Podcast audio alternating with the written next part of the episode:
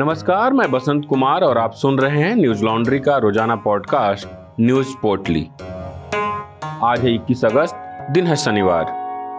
दो हज़ार चौबीस लोकसभा चुनाव की तैयारियों को लेकर शुक्रवार को कांग्रेस अध्यक्ष सोनिया गांधी ने कई विपक्षी दलों के नेताओं के साथ वर्चुअल बैठक की।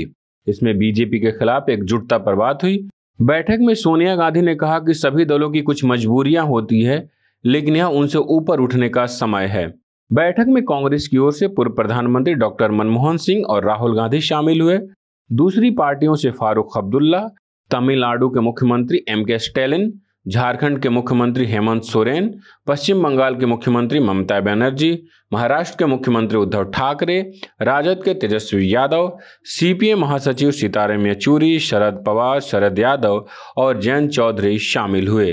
वहीं इस बैठक में बसपा और आम आदमी पार्टी को निमंत्रण नहीं दिया गया। मीडिया रिपोर्ट्स के मुताबिक मीटिंग में सोनिया गांधी ने विपक्षी नेताओं से कहा कि आखिर में हमारा लक्ष्य दो हज़ार चौबीस का लोकसभा चुनाव ही है। उन्होंने कहा, कोट, भूल जाओ नेता कौन है, आइए अपने निजी हितों को अलग रखें।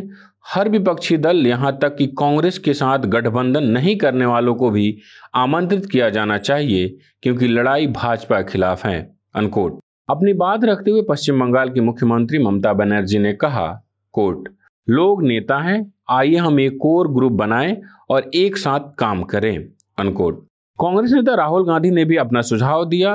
उन्होंने कहा, पार्टियों को अपने विचार को स्वीकार करते हुए भाजपा के खिलाफ एक वैकल्पिक दृष्टिकोण पेश करना चाहिए। हालांकि बैठक के बाद जारी संयुक्त बयान में दो हज़ार चौबीस या किसी चुनावी रणनीति का कोई जिक्र नहीं किया गया। बयान में बीस से तीस सितंबर तक संयुक्त विरोध कार्रवाई के आह्वान के बारे में बताया गया है। केंद्रीय स्वास्थ्य मंत्रालय के आंकड़ों के अनुसार बीते चौबीस घंटों में कोरोना संक्रमण के चौंतीस हजार चार सौ संतावन नए मामले दर्ज किए गए। वहीं इस दौरान तीन सौ पचहत्तर लोगों की मौत हो गई। अगर देश में सक्रिय कोरोना मरीजों की बात करें तो अभी संख्या तीन लाख इकसठ हजार तीन सौ चालीस है। वहीं सबसे ज्यादा मामले अभी केरल से आ रहे हैं। बीते चौबीस घंटों में जो चौंतीस हजार मामले आए, उसमें से सिर्फ केरल से बीस हजार दो सौ चौबीस मामले आए हैं और निन्यानवे लोगों की मौत हुई है। वहीं महाराष्ट्र में चार हजार तीन सौ पैंसठ कोरोना के मामले आए और एक सौ छह लोगों की मौत हुई। भारत में अब तक कोरोना से चार लाख तैंतीस हजार नौ सौ चौसठ लोगों की मौत हो चुकी है।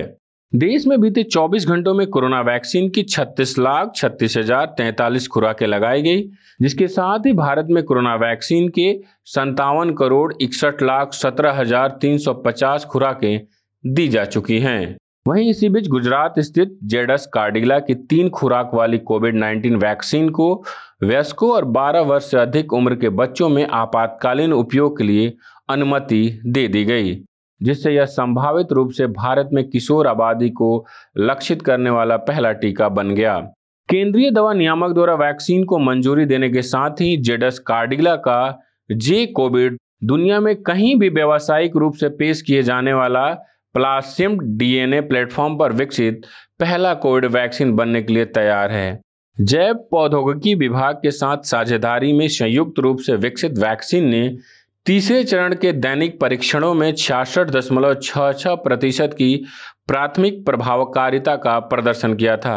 यह किशोर यानी बारह से अठारह आयु वर्ग के आबादी में परीक्षण किया जाने वाला भारत में पहला कोविड उन्नीस वैक्सीन था।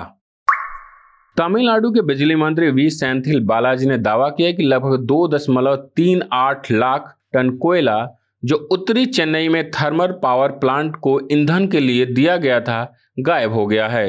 मंत्री ने कहा कि रिकॉर्ड और स्टॉक के बीच विसंगति तब सामने आई जब कुछ वरिष्ठ अधिकारियों ने हाल ही में चेन्नई के एन्नोर में उत्तरी चेन्नई थर्मल पावर प्लांट का निरीक्षण किया।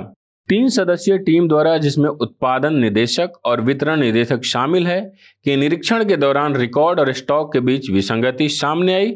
स्टॉक सत्यापन के दौरान अधिकारियों ने पाया कि पचासी करोड़ रुपए का दो दशमलव तीन आठ लाख टन कोयला रिजर्व में नहीं था। इस घटना के बाद मंत्री बालाजी ने कहा, कोट, प्रारंभिक जांच से पता चलता है कि लगभग दो दशमलव तीन आठ लाख टन कोयला गायब हो गया है। रिकॉर्ड और स्टॉक के आंकड़ों में कोई बदलाव नहीं होना चाहिए। इस मुद्दे पर विस्तृत जांच की जाएगी, अनकोट। मीडिया रिपोर्ट्स के अनुसार इस साल जुलाई के अंत में मंत्री सैंथिल ने एंटी टीपीएस का औचक दौरा किया था, जब कुछ पर्यावरण कार्यकर्ताओं ने कोस्थलई नदी पर एक कोयला कन्वेयर बेल्ट के काम पर चिंता व्यक्त की थी। कार्यकर्ताओं ने टैंक डैक्टो पर अतिक्रमण और पानी को दूषित करने की अनुमति देने का आरोप लगाया था। बीते सोमवार को सुप्रीम कोर्ट के सामने आग लगाने वाले लड़के की शनिवार सुबह मौत हो गई। बता दें कि बहुजन समाज पार्टी के सांसद अतुल राय पर दुष्कर्म का आरोप लगाने वाली लड़की और उसके दोस्त ने आग लगाई थी। लड़की ने खुद को रेप पीड़िता बताया था, जबकि लड़का मामले में गवाह था। आत्मदाह से पहले लड़की ने फेसबुक पर लाइव भी किया, जिसमें वो अतुल राय समेत पुलिस अधिकारियों पर परेशान करने का आरोप लगाती नजर आई थी। लाइव के दौरान दोनों ने खुद को आग के हवाले कर दिया। जब तक आसपास के लोग उन्हें बचाते, तब तक वे सत्तर प्रतिशत से ज्यादा जल चुके थे। मीडिया रिपोर्ट्स के मुताबिक वहां मौजूद स्टाफ और आम लोगों ने मदद कर आग बुझाई और फटाफट दोनों को राम मनोहर लोहिया अस्पताल में भर्ती कराया था, जहां शनिवार सुबह लड़के की मौत हो गई। वहीं पीड़िता की हालत में भी कोई सुधार होता नहीं दिख रहा है। फिलहाल वो राम मनोहर लोहिया अस्पताल में वेंटिलेटर पर है। शुक्रवार को उत्तर प्रदेश पुलिस की एक टीम दोनों का बयान लेने अस्पताल पहुंची, लेकिन बयान नहीं ले सकी। इसके बाद टीम तिलक नगर थाने आई। वहां पर जांच अधिकारी और मामले से संबंधित अधिकारियों से बात की। अतुल राय अभी जेल में है। घोसी के सांसद राय के खिलाफ वाराणसी के लंका थाने में एक मई दो हज़ार उन्नीस को रेप का मामला दर्ज हुआ था। वे चुनाव प्रचार के दौरान भी गायब रहे। उन्हें जब जीत मिली तो शपथ लेने के लिए हाईकोर्ट ने दो दिन का पेरोल दिया था। तालिबान का सह संस्थापक मुल्ला अब्दुल गनी बरादर नई अफगान सरकार की स्थापना के लिए अपने साथी सदस्यों और राजनेताओं के साथ बातचीत करने के लिए शनिवार को काबुल पहुंचा। तालिबान के एक वरिष्ठ अधिकारी ने समाचार एजेंसी एएफपी को बताया, कोट, वह एक समावेशी सरकार के गठन के लिए जिहादी नेताओं और राजनेताओं से मिलने के लिए काबुल में रहेंगे, अनकोट। बरादर अफगानिस्तान में बनने वाली तालिबान सरकार का राष्ट्रपति बनने की दौड़ में सबसे आगे हैं। एनडीटीवी की रिपोर्ट के मुताबिक साल दो हज़ार दस में पाकिस्तान के कराची में गिरफ्तार बरादर को तब तक वहां हिरासत में रखा गया जब तक कि संयुक्त राष्ट्र अमेरिका के दबाव में उसे दो हज़ार अठारह में मुक्त नहीं कर दिया गया। इसके बाद उसे कतर भेज दिया गया। इसके बाद बरादर को दोहा में तालिबान के राजनीतिक कार्यालय का प्रमुख नियुक्त किया गया, जहाँ उसने अमेरिका के साथ विदेशी सेना की वापसी के समझौते पर हस्ताक्षर किए। अफगानिस्तान में चल रहे उठापटक के बीच वहां से लोगों का अपने अपने देशों में वापसी जारी है। पीटीआई की खबर के मुताबिक अफगानिस्तान की राजधानी में बिगड़ते हालात के बीच भारतीय वायुसेना के सैन्य परिवहन विभाग के जरिए शनिवार को काबुल से करीब अस्सी भारतीय नागरिकों को सुरक्षित निकाला गया। खबर में बताया गया कि भारतीयों को वहां से निकालने के बाद यह विमान तजाकिस्तान के दुसाबे में उतरा। आज शाम तक दिल्ली के निकट हिंडन वायुसेना अड्डे पर पहुंचने की से उम्मीद है। तालिबान के अफगानिस्तान की सत्ता में वापसी के बाद वहां से लोग अपनी जान बचाकर जैसे तैसे भाग रहे हैं। सबसे ज्यादा डर महिलाओं में है। आखिर तालिबान से महिलाएं क्यों डरती है, यह जानने की कोशिश की है हमारी साथी रिपोर्टर शिवांगी सक्सेना ने। ये रिपोर्ट आप हमारी website Hindi dot Newslaundry dot com पर पढ़ सकते हैं। भारत अपना पचहत्तरवां स्वतंत्रता दिवस मना रहा है। इस मौके पर आइए हम खुद को याद दिलाएं कि स्वतंत्र और विज्ञापन मुक्त मीडिया एक लोकतांत्रिक समाज के लिए ऑक्सीजन की तरह है। सरकार और कॉरपोरेट के भरोसे चलने वाला मीडिया कभी भी स्वतंत्र नहीं हो सकता। जनहित की पत्रकारिता कभी भी विज्ञापन के भरोसे नहीं हो सकती। यह सिर्फ आप ही कर सकते हैं। इस स्वतंत्रता दिवस खबरों को विज्ञापन से मुक्त रखें। न्यूज लॉन्ड्री को सब्सक्राइब करें और हमारे सभी पेवॉल कंटेंट केवल सब्सक्राइबर के लिए आयोजित एनएल रिसेस जैसे कार्यक्रमों का हिस्सा बने।